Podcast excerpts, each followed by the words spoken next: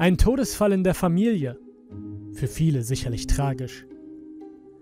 Aber in meinem Fall muss ich zugeben, ich hatte doch ein leises Schmunzeln auf den Lippen, als wir einer weniger im Haus waren. Doch jetzt spielt das keine Rolle mehr. Ich muss zum Punkt kommen. ich weiß nicht einmal, ob das hier alles real ist oder ob ich nur verrückt werde. Es geht um unseren Hund. Dieses tollpatschige Vieh. Er starb vor zwei Wochen. Naja, er wurde eingeschläfert. Ich hatte diesen Köter noch nie gemocht. Stand ständig im Weg, hat nie auf mich gehört. Und wenn es geregnet hat, stank die Wohnung im wahrsten Sinne des Wortes bestialisch. Daher sollte es nicht verwunderlich sein, dass ich ihn nicht behandelt habe, wie es Hundefreunde mit ihren hechelnden Sabberschleudernden in der Hundeschule tun. Die ersten paar Tage nach seinem Tod war alles normal. Die Familie war zwar etwas geknickt, allem voran meine Frau, aber der Alltag ging weiter.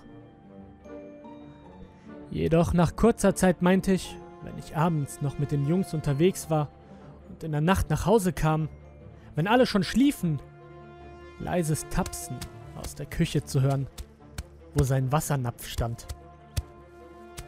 Zuerst war ich mir sicher, dass ich mir das alles nur eingebildet habe, aber mir wurde doch jedes Mal etwas seltsam im Magen. Mit der Zeit häuften sich diese Vorfälle. Ich sah Schatten und hörte leises Jaulen. Ein Kratzen an der Tür. Hecheln. Sowas halt. Vor einer Stunde aber wurde es am aufdringlichsten.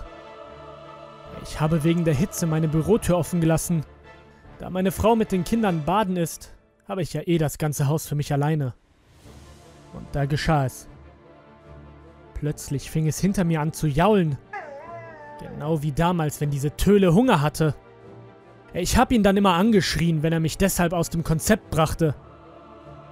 Ich beschloss noch einmal, den Hund der Familie in seine Schranken zu weisen und schrie.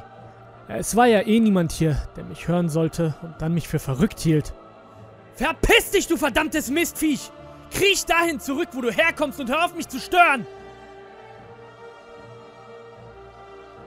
Anders als noch zu seinen Lebzeiten verschwand er nicht. Im Gegenteil. Er knurrte mich an. Drohlich und voller Hass. Fast als wolle er. Ich schlug so schnell es ging die Bürotür zu und schloss ab. Jetzt sitze ich hier. Höre ihn am Türspalt schnüffeln. Ab und zu mit der Pfote kratzen.